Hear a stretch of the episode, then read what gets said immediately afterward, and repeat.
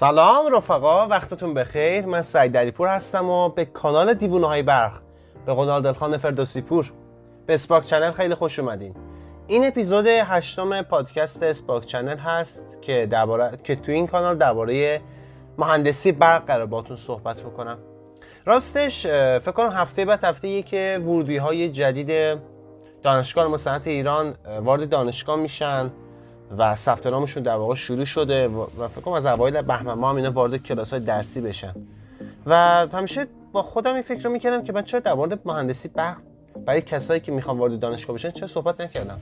و چقدر عیب بزرگی که من این کارو نکردم. و گفتم که یه متنی هم بده کنم و سریعا درباره پادکست و درباره مهندسی برق پادکستی درست بکنم. خب اینطور که نمیشه.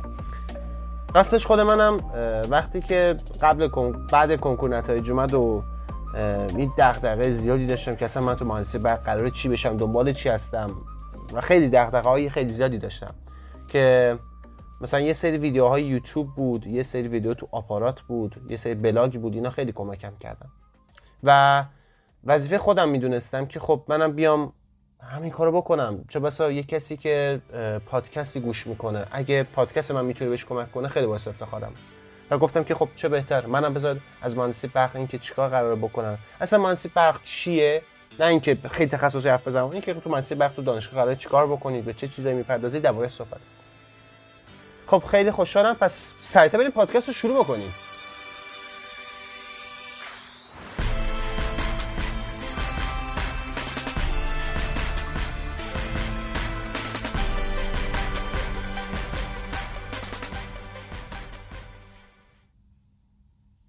خب سال اول بیایم به این بپردازیم که رشته مهندسی برق مناسب چه کساییه؟ اصلا من از کجا بدونم که آیا من به مهندسی برق علاقه دارم یا نه؟ چه مشخصه هایی تو من وجود داشته باشه که اینو بفهمم؟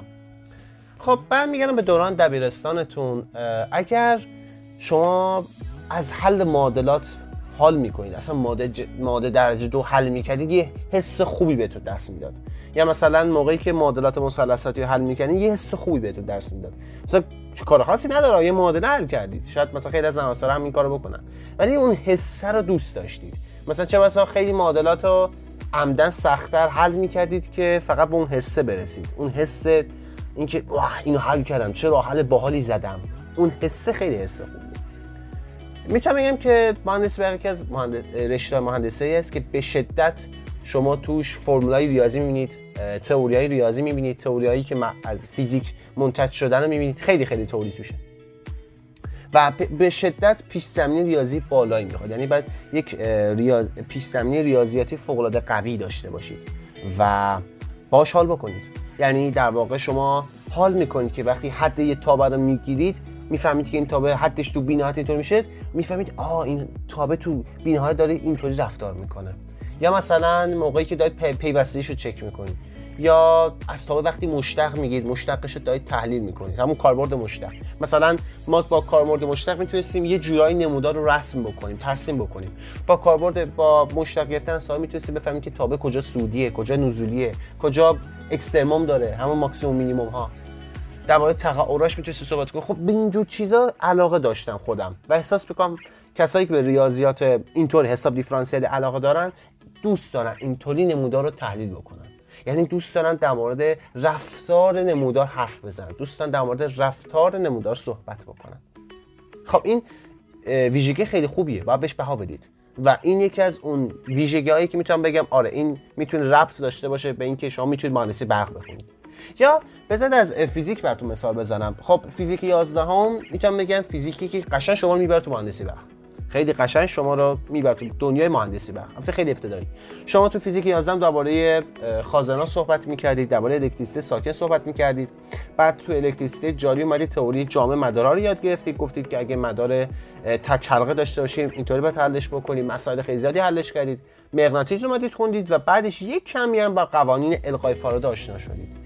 خب این قشنگ همون دنیای برقی می‌تونه برای شما به تصویر بکشه. اینکه ما دقیقا داریم چی کار می‌کنیم. من خودم می‌تونم بگم یکی از جاهایی که موجب شد من خیلی خیلی زیاد عاشق برق بشم همون پدیده القای الکترومغناطیسی فارادے بود. زمانی که شما یه سیمپیچ تعداد زیادی سیمپیچ دارید و با وارد خارج کردن اون آهنربای مغناطیسی می‌تونستید این کویل رو برقدار بکنید. مثلا اگه دوستش لامپ باشه هی می‌دیدید که لامپ روشن و خاموش میشه. موقعی که شما موقعی که شما آهنربا رو وارد خارج می‌کنید لامپ هم روشن خاموش میشه. این هم قوانین الکترومغناطیسی فارادی است. اصلا جرقه این که من به برق علاقه دارم از همینجا شروع شد. خیلی از دوستای برقی خودم هم یه جورایی از به خاطر همین فصلا بود که اومدن مهندسی برخوندن پس می‌تونم بگم که اگه به می‌بینید که به این مباحث فیزیک یازدهم خیلی علاقه دارید. اصلا موقعی که بیکار میشید میرید اینا رو خودتون مطالعه می‌کنید ببینید که اصلا این قانون از کجا به وجود اومدن چه قوانین دیگه هم وجود دارن. می‌تونم بهتون بگم آره این یکی از ویژگی هاییست که موجب میشه که شما بیاید تو دنیای مهندسی برق. و اگه اینا دارید بهتون تبریک میگم و بهتون پیشنهاد می‌کنم که بهش بها بدید. البته اینم داخل پرانتز بگم که مهندسی برق از اون رشته مهندسی است که به شدت سخته. و تلاش و پشتکار زیادی می‌خواد صبر زیادی می‌خواد که واقعا پاش بشینید بخونید مطالعهش کنید تحقیق دربارش بکنید شبیه سازیش بکنید. پس بعد ببینید که آیا به مدت از 24 ساعت شبان روز آیا شما حوصله اینو دارید که 18 18 ساعت که نه زیاد گفتم. مثلا 12 ساعت بشید پای این فرمولا پای این ریاضیات سنگین پای معادلات دیفرانسیل آیا قابلیتش رو دارید یا نه؟ تحملش رو دارید یا نه؟ این این سوالم از خودتون بپرسید به نظرم خیلی می‌تونه کمکتون کنه.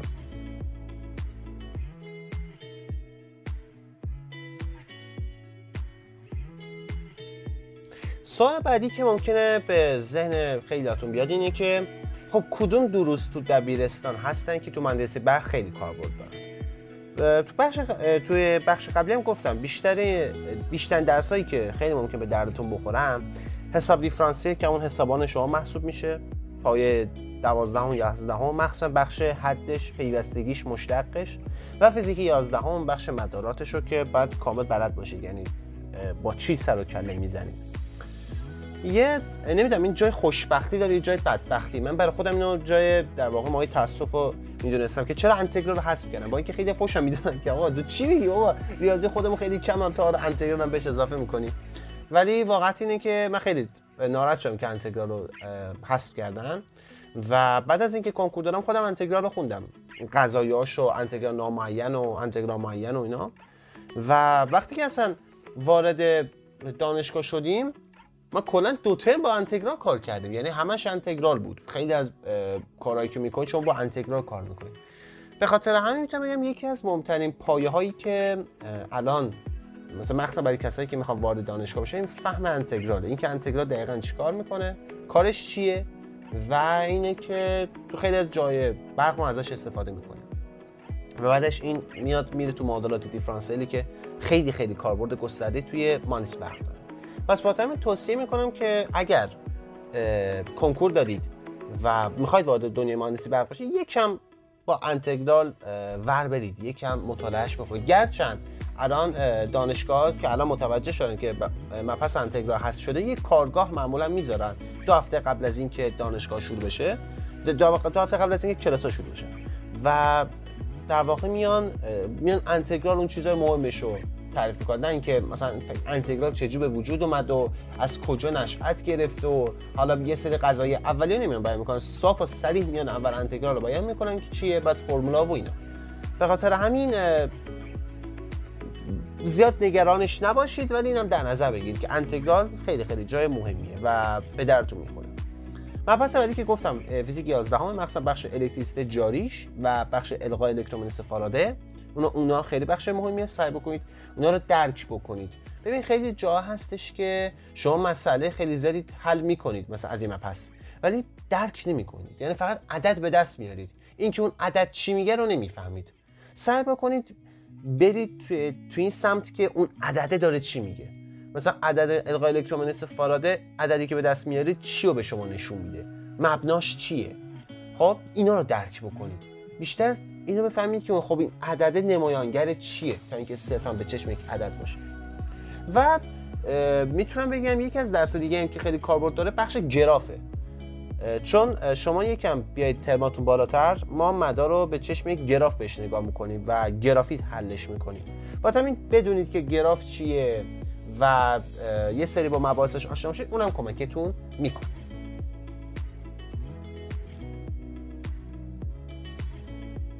خب می‌رسیم به این که حالا فهمیدید چه پایه های ریاضی می‌خونید توی دبیرستان و کدوماش مهمه و اون فیزیک 11 هم و حالا اون چیزی که گفت وارد دانشگاه که میشید فرضاً که حالا دانشگاه دانشگاه خوب ان قبول میشید با علاقه خودتون و مهندسی برق قبول میشید و دارید تو مهندسی رشته مهندسی برق تحصیل می‌کنید. برای کارشناسی فکر کنم تا ترم چهار ترم پنج هولوش این ترما شما انتخاب گرایش می‌کنید. یعنی بر اساس درسایی که تا اینجا خوندید و بر اساس اون علاقتون و بر اساس کارهایی که می‌خواد تو آینده انجام بدید بعد تعیین بکنید که تو کدوم گرایش مهندسی برق دوست ادامه تحصیل بدید. خب مهندسی برق در واقع چهار گرایش اصلی داره. حالا پنجمی هم بهش اضافه شده. اون چهار گرایش عبارتند از مهندسی برق قدرت گرایش مهندسی برق مخابرات گرایش برق کنترل و برق الکترونیک. و اخیرا گرایش بیوالکتریک هم اضافه شده. حالا یه تجدید نظری توی انتخاب گرایش کردن و این گرایش رو هم اضافه کردن. دانشگاه امیر کبیر دانشگاه اصلا بیوالکتریکش جدا با دانشکده مهندسی برق. اصلا کلا اومده جداش کرده و از همون اول دانشجویان مقطع کارشناسی قبول می‌کنه. در حالی که شما مثلا اگه تو علم و صنعت بخونید یا تو بقیه دانشگاه بخونید فکر تو دانشگاه تهران هم بخونید شما تا تا کارشناسی نمی‌تونید بیوالکتریک بردارید. تو ارشد می‌تونید مثلا گرایش بیوالکتریک بردارید. یعنی اینطوری میشه. ولی خب چهار گرایش اصلی که تو خیلی دانشگاه بر اساس این دانشجویان انتخاب گرایش می‌کنن گفتم قدرت الکترونیک کنترل و مخابرات. بهتره کسایی که می‌خوان مهندسی برق بردارن با این گرایش هاش هم آشنا بشن. یعنی نه صرفا بگه ای و برق ریاضیات داره فرمول داره اینا من عاشق فیزیکم برم برق بخونم نه. بهتر بدونید که این مهندسی برق صرفا تا 4 ترم اینطوریه یعنی بین همه گرایش ها مشترک می‌خونید و بعد از 4 5 ترم دیگه درساتون یواش یواش جدا میشه واحداتون جدا میشه. پس بهتر با این گرایش هم یکم آشنا بشین و بدونیم که هر کدومشون چی هستن در واقع.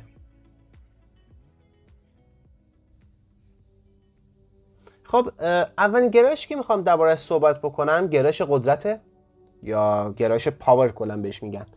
این گرایش ریش سفید کلا مهندسی برقه یکی از یکی که نه اصلا قدیمی ترین گرایش رشته مهندسی برق گرایش مهندسی برق قدرت بوده.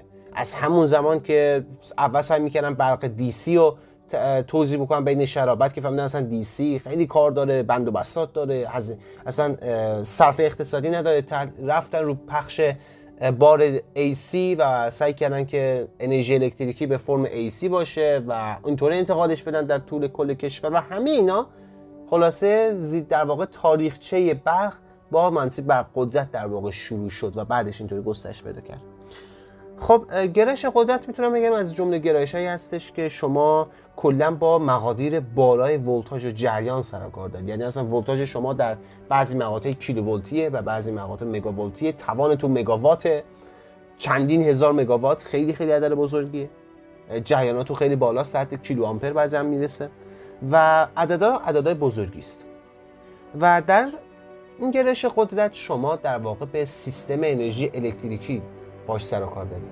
یعنی اینکه از بند الفش یعنی در بخش تولید انرژی الکتریکی حالا چه به صورت کنونشنال یا سنتی که انرژی الکتریکی در نیروگاه تولید میشه چه به صورت امروزه که در منابع تولید پراکنده تولید میشه. مثل نیروگاه های بادی مزارع بادی بهتر بگم یا مزارع انرژی خورشیدی.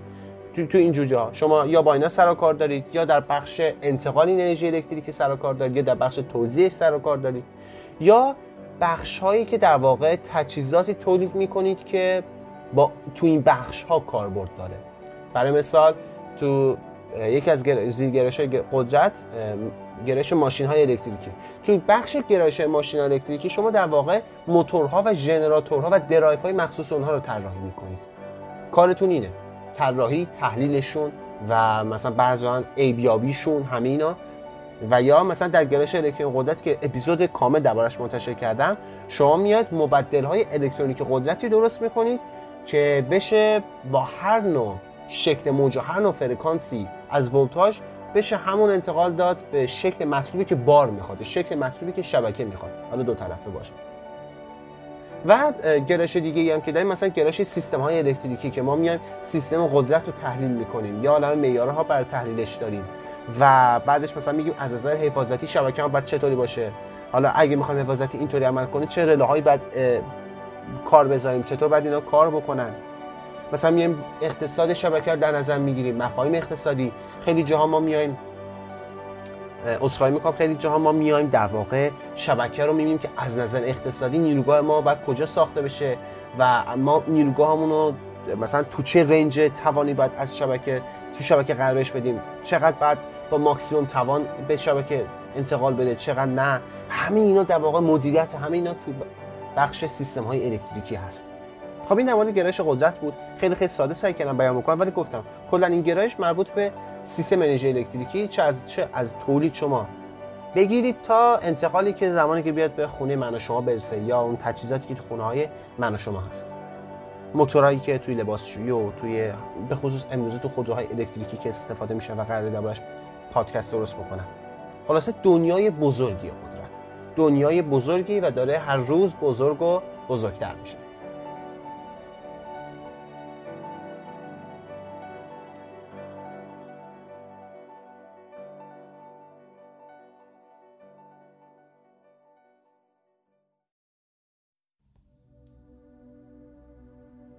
بخش دیگه که می‌خوام در موردش صحبت بکنم در مورد گرایش مخابرات.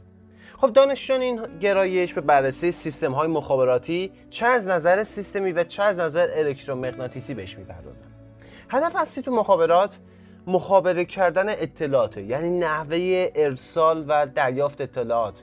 اینکه فرستنده و گیرنده ای که ما می‌خوایم برای فرستادن اطلاعات و گرفتن اطلاعات ازشون استفاده کنیم بعد چطوری طراحی بشن؟ چه ویژگی هایی رو باید داشته باشن؟ و همچنین اون کانال مخابراتی که این اطلاعات و این پیام ها توش رد و بدن میشه بین فرستنده و گیرنده این باید چه ویژگی هایی داشته باشه؟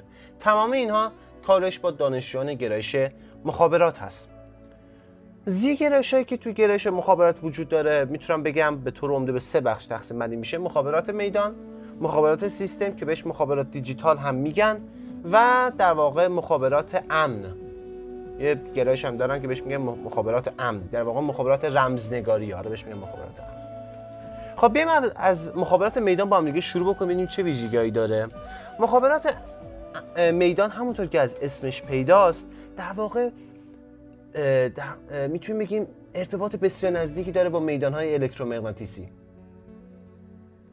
یعنی می‌تونیم تو بگیم مهندسان با ارسال انتشار و دریافت امواج الکترومغناطیسی از طریق یک کانال مخابراتی که می‌تونه این کانال مخابراتی فی فضای آزاد باشه در مخابرات بی سیم یا می‌تونه یک یه فیبر نوری باشه که بهش میگیم مخابرات فیبر نوری و فرستنده و گیرنده ای که می‌تونن حالا یه آنتن یه ماهواره باشن یا یه مدار الکترونیکی باشن که تو گوشه من و شما استفاده میشه می‌تونه در واقع با این مباحث بیشتر سر و کار دارن. یه جور دیگه اگه بخوام بگم حالا بهتر بفهمین که در واقع مخابرات میدان با جنبه فیزیکی این بخش کار دارن. اینکه چطور اون اطلاعات توی این کانال مخابراتی قرار می‌گیره از نظر الکترومغناطیسی این موج با چه ویژگی هایی داشته باشه؟ چه رو چه روی چه دامنه تو چه فرکانسی؟ و میان تمامی جنبه های فیزیکی رو در نظر می‌گیرن. جنبه های این طراحی آنتن رو در نظر می‌گیرن. خب همینا مرتبط با مهندسی مخابرات گرایش میدان. یعنی اینطور بهتون بگم برای اینکه من بخوام یه مثلا موج از اطلاعات رو از نقطه A بفرستم به نقطه E خب من باید چه مشخص فیزیکی رو در نظر بگم مثلا نقطه A می‌تونه توی منطقه ای باشه که تو گودال قرار داره. مثلا تو منطقه ای که در ماننده. مثلا کوههای زیادی اطرافش هستن. یا منطقه تو اوج مثلا ارتفاع هست. این اطلاعات بر اونها باید چطور فرستاده بشه؟ از نظر فیزیکی کارش با مهندس مخابرات گرایش میدانه. می‌تونم می‌تونم بهتون بگم با جرأت که بعد از گرایش فیزیک نزدیکترین گرایشی که به این رشته وجود داره گرایش مخابرات میدانه.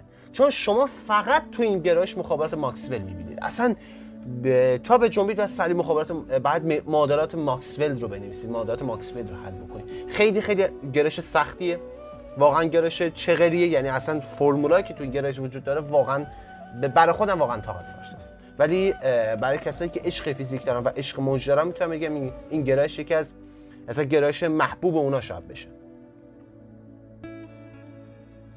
گرایش دیگه ای که هست مخابرات سیستم یا مخابرات دیجیتال هم بهش میگن که کارش طراحی در واقع اون سیستم های مخابراتیه یعنی بگه من این سیستم فرستندم یا اون سیستم گیرندم باید چه ویژگی هایی داشته باشه. یه مثلا نمودار بلوک دیاگرامی می‌کشن مثلا میگه خب این قطر باید داشته باشه این کار و پس گفتم کارشون در واقع طراحی اون سیستمه و اینکه بین سازیش بکنن. بگن که خب اون مدولاسیون و دمودولاسیونی که تو این بخش انجام میشه بعد چه ویژگیهایی داشته باشه. این کانال ارتباطی برای ارسال و دریافت پیام و در واقع رمز کننده یا در واقع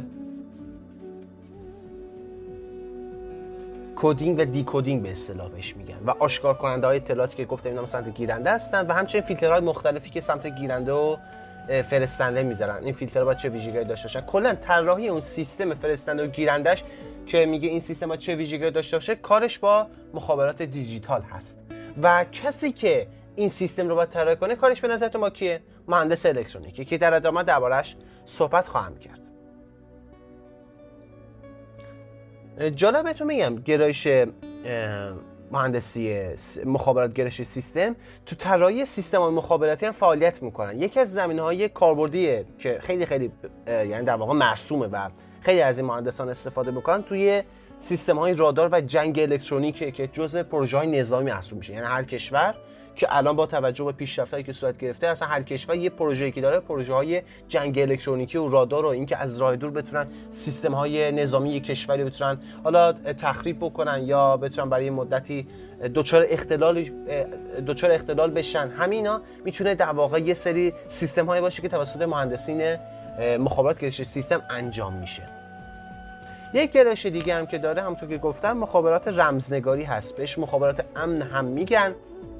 که در واقع کار اصلیش روی coding و decoding اطلاعاتی که فرستاده میشه رد و بدل میشه. نمی‌دونم شما فیلم Imitation Game رو دیدید یا نه؟ فیلم که فیلمی که توش بندیکت کامبربچ بازی بی‌نظیری کرده. تو اون فیلم یه ماشین هست ماشین انیگما توسط آلمان ها که اینا اطلاعات خودشون رو coding کردن. یعنی با اینکه مثلا متفقین پیاماشون رو دریافت می‌کردن. و مثلا می‌تونستن پیاماشون بخونن و نمیفهمیدن چی میگه. اصلا پیامه یه چیز نامرتبطی بود. با اینکه پیامه رمزنگاری شده بود و وظیفه آلن تورینگ این بود که اون پیامه رو بشکنه. یک جورایی می‌تونم بگم این مخابرات امن مربوط به اون فضاست.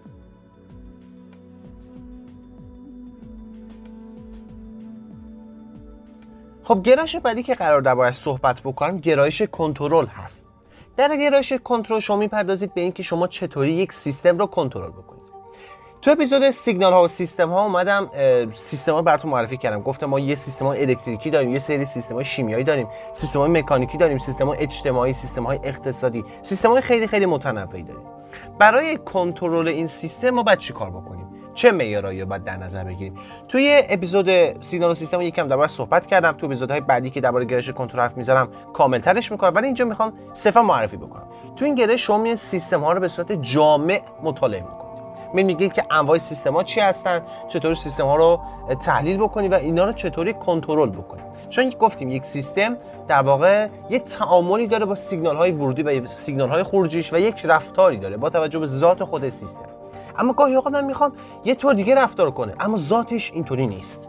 پس من باید بیام یک سیستم دیگه ای در واقع طراحی بکنم و با این سیستم به طوری ترکیبش بکنم به طوری که رفتار مطلوبی که من ازش انتظار دارم رو داشته باشه. نکته که در رابطه با گرایش کنترل هست اینه که بعد بگم کسی که می‌خواد وارد این گرایش بشه باید اطلاعات خیلی خیلی خوبی و جامعی درباره ریاضیات داشته باشه. چرا؟ چون چرا اینو میگم؟ چون می‌تونم بگم اصلا این گرایش گرایش کنترل اصلا آمیخته شده با ریاضیات. شما تئوری کنترل کلاسیک و کنترل مدرن و یه سری تئوریایی رو دارید که اینا فقط توشون تئوری ریاضی.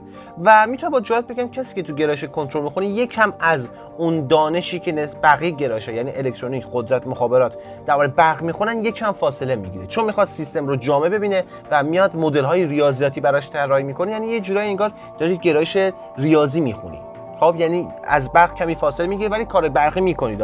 حرف مثلا نیست. یعنی تئوری که شما می‌خونی یکم از برق فاصله می‌گیره. برای مثلا شما تئوری مثلا توی عملکرد ممکنه برید یک مهندس مکاترونیک بشید. خب؟ یعنی کسی که میاد با علم مثلا یکم علم الکتریکی که داره علم برقی که داره و علمی که تو مثلا یکم درباره مکانیک به دست میاره میاد اینا رو با هم ممزوج می‌کنه ترکیب می‌کنه و ازش استفاده می‌کنه با اون تئوری کنترلی که خونده.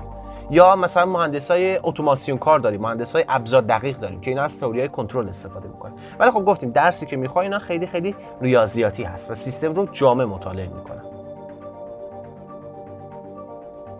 نکته جالبی که درباره گرایش کنترل وجود داره اینه که این گرایش کنترل از جمله گرایش هایی که توش بین رشته ای میشه خیلی مانور داد. یعنی کسی که مهندسی مکانیک خونده میاد کنترل می‌خونه و ازش یه استفاده می‌بره. مهندس شیمی که گرایش کنترل میاد می‌خونه و ازش استفاده دیگر می‌بره. مهندس برقی که میاد کنترل می‌خونه و ازش استفاده دیگه یعنی همه جوری میشه با این گرایش در واقع بازی کرد. همه جوری میشه با این گرایش رفتار کرد. چون خیلی خیلی گرایشی که امروزه داره گسترده میشه وسیع میشه و هزاران جوره میشه باهاش در واقع موضوعات میان رشته باش پیدا کرد. حتی توی پایان نامه اخیر دانشگاه برید نگاه بکنید یه سری موضوعات روانشناسی جامعه شناسی اقتصادی هم اومدن ترکیب شدن با گرایش کنترل. چرا؟ چون که گفتم از نظر تئوری این میاد سیستم رو یک سیستم جامع در نظر می‌گیره.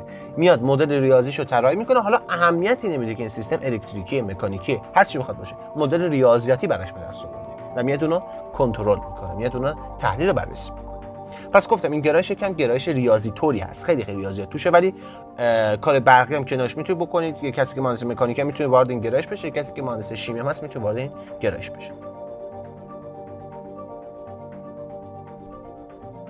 اخیرا این گرایش خیلی خیلی زیاد داره پروژه هوش مصنوعی انجام میده. اگه برید کارهای اخیر گوگل رو نگاه بکنید که داره روی خودروهای البته مارن تسلا می‌تونی که میاد از روی خودروهای خودران کار می‌کنه بخش اصلیش داره روی جمعآوری اطلاعات گردآوری اطلاعات و روی این هوش مصنوعی کار می‌کنه که مهندسین کنترل هم درگیرش هستن.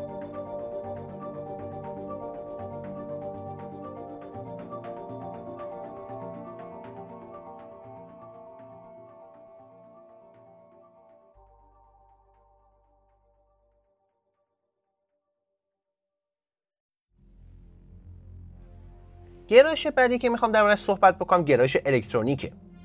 خب یه جوری می‌تونم بگم گرایشی که خیلی خیلی در واقع نمی‌تونه نسبت بقیه گرایش دیگه شیرین باشه. از این نظر که شما می‌تونید از همون ترم دو ترم سه یا ترم یک هم با این گرایش کار بکنید بدونید که واقعا مفاهیم تئوریشو در واقع بفهمید که این اصلا چطور کار می‌کنه. تو عملیاتی وقتی که انجامش میدین خیلی خیلی می‌تونید ازش لذت ببرید. با توجه به اینکه الان خیلی های آماده مثل رسپبری پای اومده مثل آردوینو اومده. حالا یکم برنامه‌نویسی یاد بگیرید. حالا آرمو اینا هم هستش که می‌تونید با اینا اصلا این مدارات جالبی رو بیاید در خودتون طراحی بکنید بدونید که واقعا بدونید که تو سیستم چه خبره.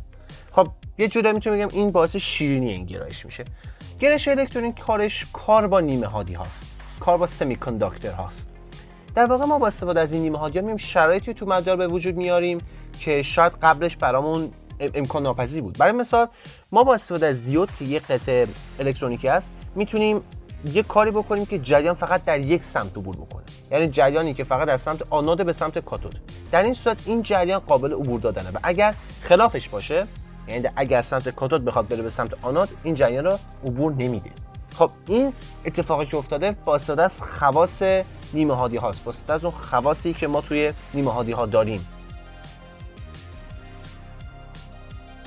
گرش الکترونیک خلاصه خیلی خیلی می‌تونید با این قطعات در واقع مدارات پیچیده بسازید مدارات خیلی خیلی زیبایی بسازید.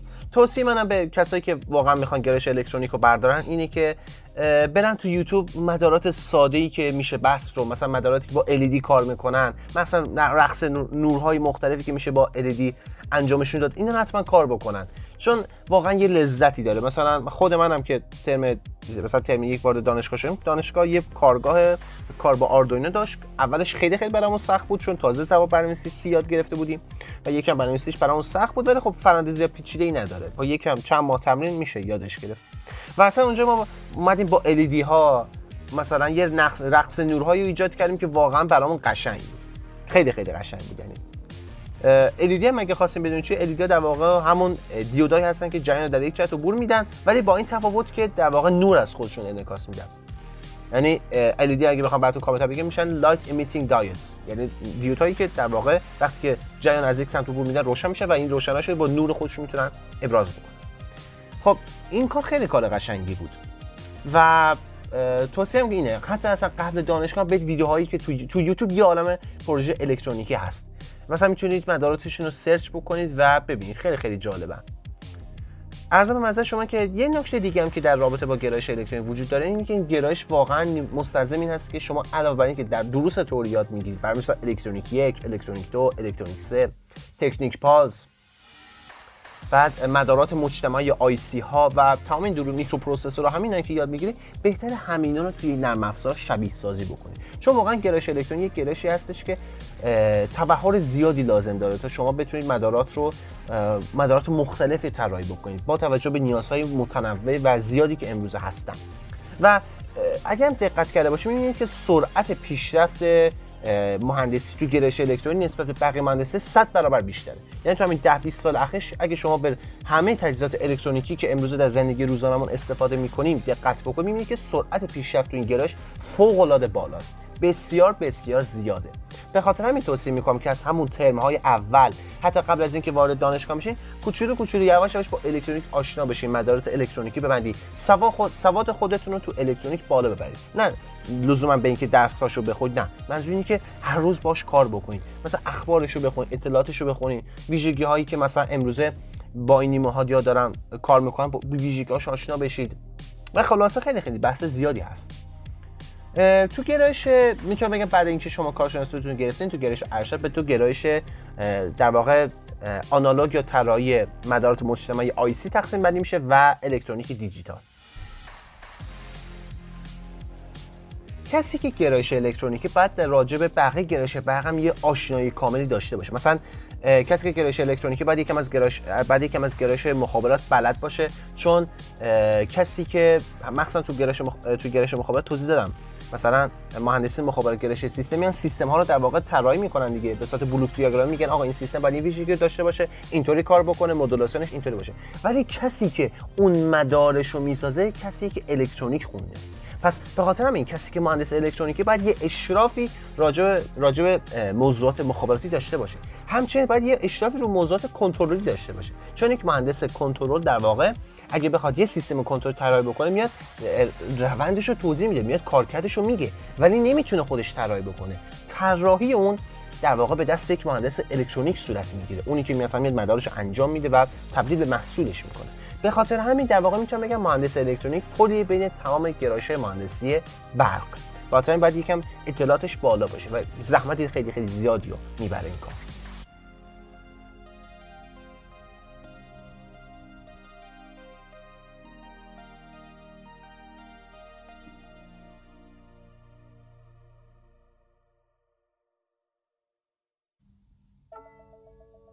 خب تو اینجا اومدیم گفتیم که یک مهندس برق از دبیرستان با چه درسایی جا جدی بگیره.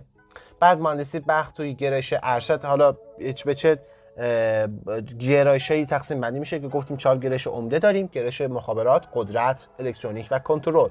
حالا گرایش بی الکتریک هم هست که اونم بر خودش اپیزود جداگانه رو میطلبه. اما بیایم راجع به این صحبت بکنیم که وقتی یک شخصی می‌خواد مهندسی برق تحصیل کنه چه درسایی می‌خونه؟ چه درسایی براش بیشتر اهمیت ممکنه داشته باشه و چه درسایی کمتر؟ بیایم یعنی این راجع به درسایی که تو دانشگاه در طی 8 ترم اگه عادی بخونید صحبت بکنیم. خب شما در ترم یک درسای ریاضی یک فیزیک یک و مبانی برنامه‌نویسی کامپیوتر رو دارید. جدا توصیه می‌کنم که مبانی برنامه‌نویسی کامپیوتر رو خیلی جدی بگیرید. چون ترمتون که میره بالاتر شما با نرم افزارهایی کار می‌کنید که اصلا کلا یه بخش عمدهشون و نیاز به سواد برنامه‌نویسی شما هستن. بر مثل بچه های کنترل که امروزه بیشتر پروژه‌ای که کار می‌کنن درگیر هستش با پروژه مثل پروژه هوش مصنوعی deep learning. خب اینا مبتنی بر کدنویسی هستش. حالا که امروز اکثر کدنویسی که انجام میدن تو پایتونه ولی خب اون دید برنامه‌نویسی باید داشته باشید و بفهمید که چطور یک کد بزنید. مثلا مفهوم برنامه‌نویسی درک بکنید. فلسفه برنامه‌نویسی رو درک بکنید. که فکر کنم اکثر دانشگاه اون ترم اولی که به شما مبانی برنامه‌نویسی کامپیوتر رو بگن زبان C یا زبان C++ باشه. حالا پایتون رو نمی‌دونم. پایتون رو معمولا اکثر بچه ها خودخوان می‌خونن ولی پایتون زبان برنامه‌نویسی هستش که امروز خیلی خیلی زیاد مورد به طور گسترده مورد استفاده قرار می‌گیره. حتی بچه های مخابرات هم که تو پروژه هاشون از deep learning استفاده می‌کنن از coding و رمزنگاری اطلاعات استفاده می‌کنن از همین پایتون استفاده می‌کنن. بچه های کنترل که گفتم الکترونیکی ها که خیلی خیلی به coding احتیاج دارن. اصلا همین که گفتم ما برای, برای گرایش کنترل که زودتر کار با ادوات الکترونیکی شروع بکنید مثلا گفتم شما برنامه‌نویسی ARM یاد بگیرید آردوینو یاد بگیرید. برنامه‌نویسی آردوینو ARM مبتنی به اون برنامه‌نویسی سی یا سی پلاس پلاسی که اول بهتون گفتم. یعنی تو ترم یک دارید می‌خونید. پس اون برنامه‌نویسی رو خیلی جدی بگیرید و سعی بکنید زیاد برنامه‌نویسی بکنید. نه در حد بچهای کامپیوتر که مثلا خیلی خیلی مثلا جدی بگیرید یا نه. نه در حد جدی و نه در حد که مثلا سطحی بشنو کنید. باش کار بکنید مثلا هفته‌ای سعی بکنید که پروژه های آروم آروم یواش شروع بکنید به پروژه های برنامه‌نویسی. تو سایت های انگلیسی خیلی خیلی زیادی هست. حتی فکر کنم یه دونه سایت فارسی هم داریم کوئرا کد که تو این سایت کوئرا مسابقات برنامه‌نویسی خیلی خیلی زیادی می‌ذاره و متنوع هستن. اصلا چالش های خیلی جالبی داره. حتی اگه وقت کردین حتما برید تو سایت و مشخصاتتون رو بنویسید و تو اون سایت می‌تونید چالش ها رو ببینید. تو چالش های خیلی زیادی هستن حالا. و گفتم زبان برنامه‌نویسی خیلی خیلی جدی بگیرید بعد از اون وارد تم دو میشیم که تم دو ریاضی دو دارید فیزیک دو و معادلات دیفرانسیل آمار احتمال و درس محاسبات عددی که ممکن درس رو تمای بعدش هم پاس بکنید یعنی مثلا یکی ممکن آمار احتمال تم پاس کنید ولی عمدهش اینه حالا. تو درس فیزیک دو در واقع شما یاد می‌گیرید که مبانی الکترومغناطیس چیه. با فیزیک الکتریسیته ساکن آشنا میشید. بعد الکتریسیته جاری و یکم مغناطیس و الکترومغناطیس رو پیشرفته تر و دقیق تر بررسی می‌کنید. و گفتم این فیزیک دو در واقع پیش نیاز درس الکترومغناطیسی هست که یکی از سنگین ترین درس های مهندسی برق به شما میده. بعد گفتم ریاضی که در واقع ریاضیاتی هستش که شما در واقع میاید توابع چند متغیره رو بررسی می‌کنید. یعنی در واقع اشکال هندسی متفاوت رو میاد اینجا بررسی می‌کنید مشتقها و روابط خاص خودش رو میطلبه. بعد انتگرال های چندگانه که اونم در خودش داستانهایی داره انتگرال رو خم انتگرال رو سطح. حالا وارد جزئیاتش نمیشم. مهمترین درسی که تو ترم دو شما باش خیلی خیلی باید سر و کله بزنید درس معادلات دیفرانسیله یکی از پرکاربردترین دروسه که توی مهندسی بر خیلی خیلی ازش استفاده می‌کنید معادلات دیفرانسیله چون ما تمام معادلاتی که داریم یک معادلات مثل معادلات دبیرستان نیستن که مثلا معادل درجه دو داشته باشیم یک معادله سینوسی داشته باشیم نه اینطور نیستن. بلکه ما معادلاتی داریم که تو اون آهنگ متغیر رو داریم باش سر کله می‌زنیم. یعنی روند تغییرات یک متغیر رو داره می‌بینیم. برای مثلا مثلا یکی از معادلاتی که خیلی خیلی معروفه مثلا داریم چی؟ مثلا داریم مشتق دوم وای به علاوه مثلا آ در مشتق اول وای به علاوه بی وای مساوی با صفر این مثلا یکی از ساده ترین معادلات دیفرانسیله که مثلا اگه آ و بی ضرب ثابت باشه میشه حلش کرد. ولی خب گفتم معادلات دیفرانسیل حتما بفهمید چیه. حتما ازش مثال زیاد حل بکنید و سعی بکنید که معادلات دیفرانسیل رو بفهمید چون درس بسیار بسیار پایه مهندسی برقه نسبت به همین درس آمار احتمال هم درس به شدت مهمیه برای کسانی که می‌خوان وارد گرایش مخابرات بشن. چون تو گرایش مخابرات ما یه سری فرآیندهای داریم به نام بهشون میگیم فرآیندهای تصادفی. و تمامی قضیه هایی که ما در این فرآیندهای تصادفی عنوان می‌کنیم در واقع پیش زمینش اون آمار احتمالی که شما تو ترم 3 یا تو ترم 4 یا تو حتی تو ترم دو میخونینه. پس آمار احتمال رو هم جدی بگید. اگر به گرایش مخابرات علاقه مند هستی. ولی گفتیم معادلات دیفرانسیل حرف تو ترم سه شما درس الکترومغناطیسم ممکنه بخونید. درس مدار یک درس سیگنال سیستم ها. حالا این دروس هستن. درس ریاضیات مهندسی. درس ریاضیات مهندسی درس بسیار بسیار مهمیه. از این لحاظ که شما با تبدیل فوری آشنا میشید. و یکی از ابزارهای قدرتمند ما برقیا برای تحلیل مدار ابزار در واقع ابزار فوری هستش. با تحلیل فوری این کار انجام می‌دید بعد از اینکه شما درس ریاضیات مهندسی گفتم تو ترم می‌خونید درس دیگه هم که دارین درس مداریک ازتون خواهش می‌کنم به عنوان یک بقیه حتما درس مداریک رو جدی بگیرید. مفاهیمش رو درک بکنید. نه اینکه بخوام بگم مثلا صبح تا شب کلا مداریک بخونید اصلا می‌تونید نیست. بلکه مدار رو درک بکنید. بفهمید مدار روندهای حلش چطوریه. مثلا موضوعات مهمی ما تو مدار یک داریم.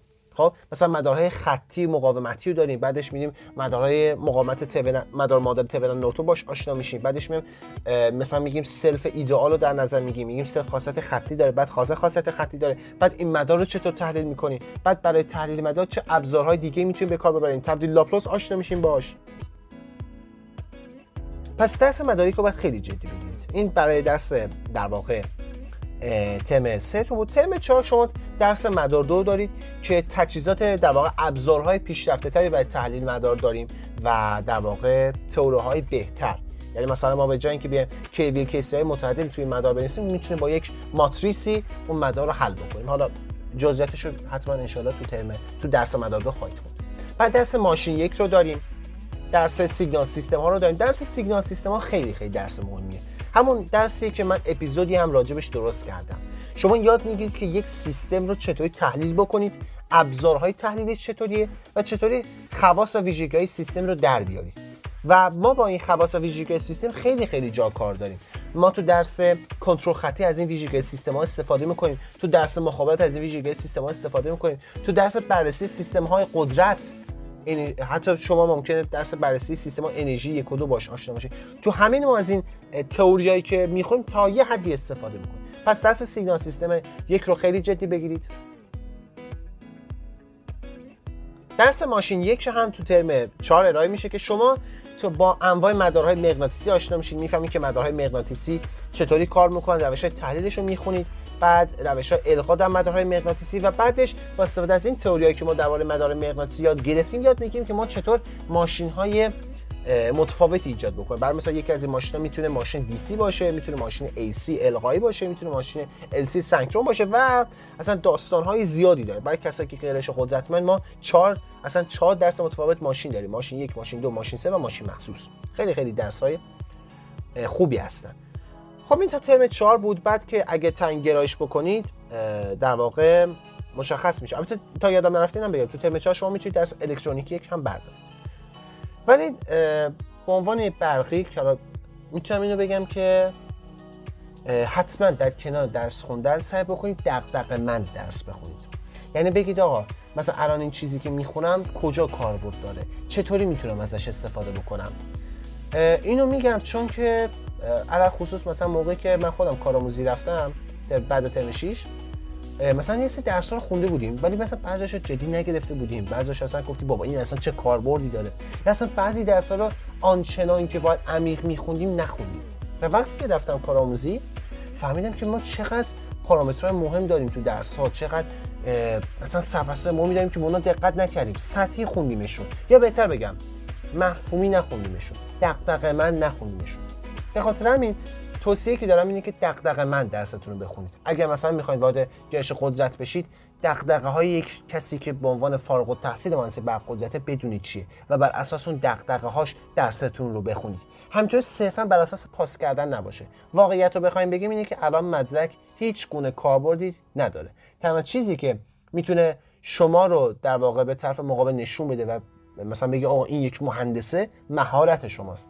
مهارت شما در چه در عملیاتی یعنی مهارت عملیاتی مهارت هایی که در عمل شما در واقع ازتون انتظار میره و مهارت هایی که روند حل مسئله شما در واقع دارید. یعنی چطور یک مسئله رو حل می‌کنید؟ چطوری برای یک مسئله طرح میچینید؟ برنامه‌ریزی می‌کنید؟ همینا یکی از پارامترهایی که از یک مهندس مهندس برق انتظار میره. به خاطر همین حتما از همون ترم یکی که می‌خونید ازتون خواهش می‌کنم که دغدغه مند درس بخونید. حتی خودم هم از خودم بعضی اوقات از انتقادایی که نسبت به خودم می‌دونم اینه که سی درس رو سطحی نخونی برای پاس کردن نخونی. واقعا ببینید این درس توی عمل چه کاربردی داره و بر اساس اون کاربردی که داره اون درس رو بخونید و بعضی اوقات مثلا این بعضی درس واقعا کاربردی ندارن. خب دست خودمون نیست واقعا. ولی می‌بینیم که بعضی از دروس قدرت میان دروس قدرت بعضی از دروس اصلا کارشناسی لازمه و کفایت می‌کنه برای اینکه شما وارد صنعت بشید. یعنی برای کسی مثلا فرض بکنید برای کسی که می‌خواد وارد اتوماسیون بشه مثلا سیستم اتوماسیون خب این شخص بدونی که یک سیستم کنترلی چطور کار می‌کنه چطور مثلا یک فرآیند کنترلی بنویسم فیدبکش چطور کار می‌کنه. مثلا حالا بیام تو عمل بتونم بتونم که مثلا پی ال سی رو برنامه‌ریزی بکنم با انواع ادوات ابزار دقیق آشنا بشم. خب همه اینا که گفتم چیه؟ نیازمند اینه که شما دقیق و دقیق من درستون رو بخونید. خب سعادت ندم بهتون. متشکرم به اینکه به اینکه به این اپیزود گوش دادید. ازتون سپاسگزاری می‌کنم. این اپیزود رو تقدیم می‌کنم به جادی میرمیرانی که خیلی خیلی مدونشم اصلا خود من اولین بار که دانشگاه قبول شدم و می‌خواستم برنامه‌نویسی یاد بگیرم. با ویدیوهای پایتون مکتب خونه ایشون برنامه‌نویسی یاد گرفتم. و با توجه به این حواشی اخیر و اتفاقاتی که افتاده من خواستم این اپیزود رو تقدیم بکنم به جادی میرمیرانی. خاطر اینکه ایشون اگه مثلا ایرنس شیدین اسم ایشون ایشون رو فقط در حد یک اسم ندونید. واقعا کسی که با دلسوزانه سعی کرده آنچه را که می‌دونه در اختیار بقیه قرار بده. بدون هیچ گونه خصتی. و من این ویژگیش رو واقعا تحسین می‌کنم. پس این ویدیو تقدیم او باد. هر کس براش آرزوی سلامتی و موفقیت می‌کنم. از شما سپاسگزارم. مسکی به این اپیزود گوش دادید. با بخشید بابت تأخیری که تو حدود یک ماه و تقریبا 20 روزی هست که اپیزود ندادم. و عذرخواهی می‌کنم. خب می‌دونید یکم در واقع شرایط شرایط خوبی نبود و خودم هم یکم واقعا از نظر حالی آنچنان حال برای پادکست بیرون دادن نداشتم. ولی موظف می‌دونستم خودم که پادکست راجع مهندسی برق درست بکنم. ولی اینکه پادکست درست کردم یه جور حالمو خوب کرد. یعنی همین که آدم برمیگرده به اون چیزایی که حالش خوب می‌کنه واقعا قشنگه. مرسی. سعادت ندم بهتون زیاد حرف زدم. تا اپیزود بعدی شما رو به خدای بزرگ میسپارم. بدرود.